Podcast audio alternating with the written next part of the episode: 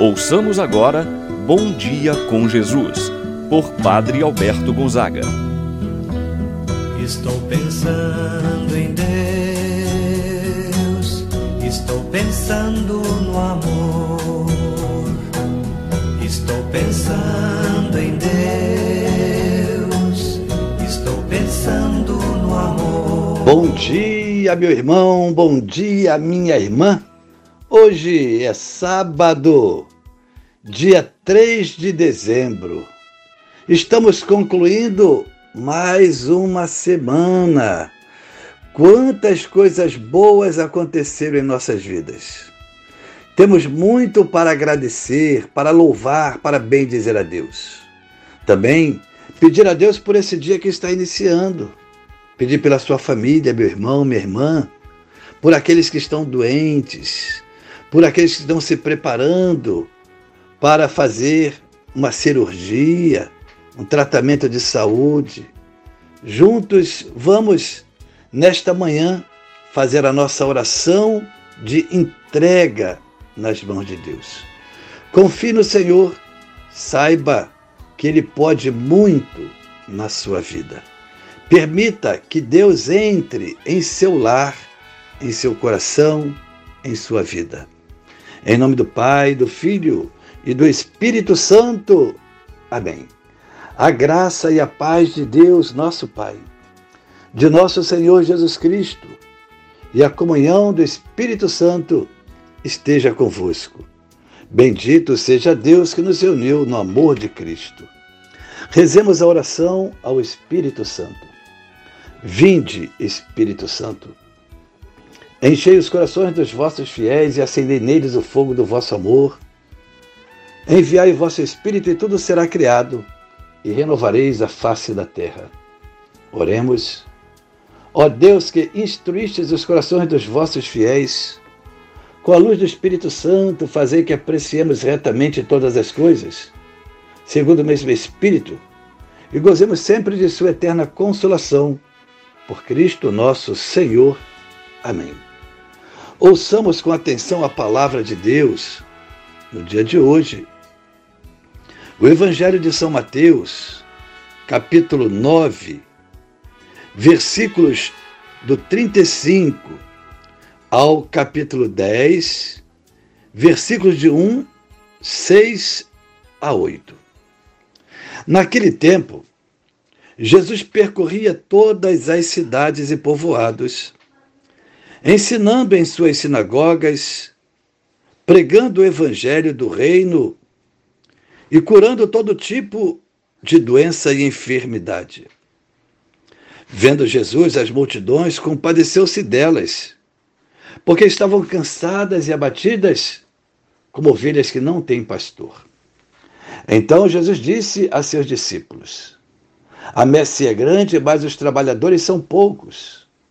Pedi, pois, ao dono da messe que envie trabalhadores para a sua colheita. E chamando os seus doze discípulos, deu-lhes poder para expulsarem os espíritos maus e para curarem todo tipo de doença e enfermidade. Enviou-os com as seguintes recomendações: Ide antes às ovelhas perdidas da casa de Israel. Em vosso caminho anunciai: o reino dos céus está próximo. Curai os doentes, ressuscitai os mortos, purificai os leprosos, expulsai os demônios. De graça recebestes, de graça deveis dar. Palavra da salvação. Glória a vós, Senhor. Meu irmão, minha irmã, a palavra de Deus nos apresenta uma intensa atividade missionária de nosso Senhor Jesus Cristo. Percorre inúmeras cidades, prega, anuncia a palavra, cura os enfermos, instrui os seus discípulos. Assim, portanto, ao apresentar essa intensa atividade missionária do Senhor, a palavra quer dizer agora que os apóstolos recebem de Jesus autoridade e poder para agirem em seu nome, para realizar as mesmas ações que ele, Jesus, realizava. Assim, portanto, depois de sua ação evangelizadora, missionária, pois tinha percorrido todas as cidades, ensinando e pregando o Evangelho, curando todo tipo de doença e enfermidade. Jesus vê uma multidão e sente compaixão por ela. Sentir compaixão é sentir a dor daquelas pessoas, é assumir a dor daquelas pessoas como a sua própria dor. E diz que Jesus viu o povo como ovelhas sem pastor. Nós podemos imaginar um rebanho sem a presença do pastor, ele fica disperso, sem saber o que fazer, sem saber para onde ir. Talvez podemos dizer que está totalmente abandonado está exposto a todo tipo de perigo. É diante desta realidade que Jesus vê quanta coisa precisa ser feita na vida daquelas pessoas. Jesus convoca os seus discípulos, envia os discípulos em missão. E ao enviar, Jesus confere a eles o poder e a autoridade. Isto é, Jesus capacita os seus discípulos para a missão. O mesmo poder que ele tinha em realizar as curas foi dada a seus discípulos. Podemos então dizer que Jesus capacitou aqueles que ele tinha enviado para a missão. Jesus hoje chama cada um de nós ele te chama, ele te capacita, ele te dá a sua graça para que você possa levar a palavra de Jesus a muitas pessoas. Muitas pessoas que estão machucadas, feridas. Não tenha medo, meu irmão, minha irmã. Deus está contigo. Confie. Deus falará através de você. Ele nos chama. Confia em nós para nós ajudarmos a diminuir a dor e o sofrimento das pessoas.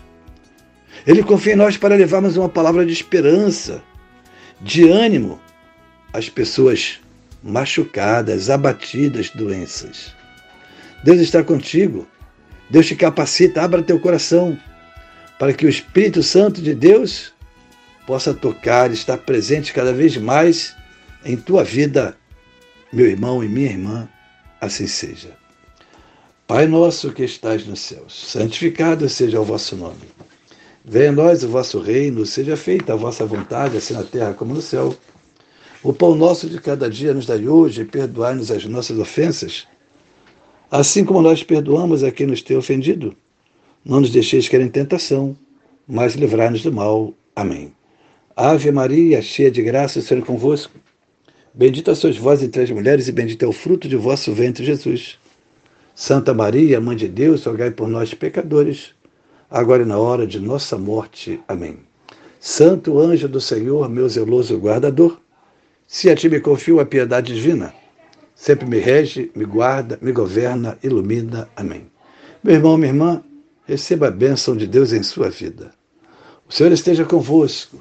Ele está no meio de nós. Abençoe-vos Deus Todo-Poderoso, Pai, o Filho e o Espírito Santo, desça sobre vós e permaneça para sempre. Amém. Tenha um abençoado dia, meu irmão e minha irmã.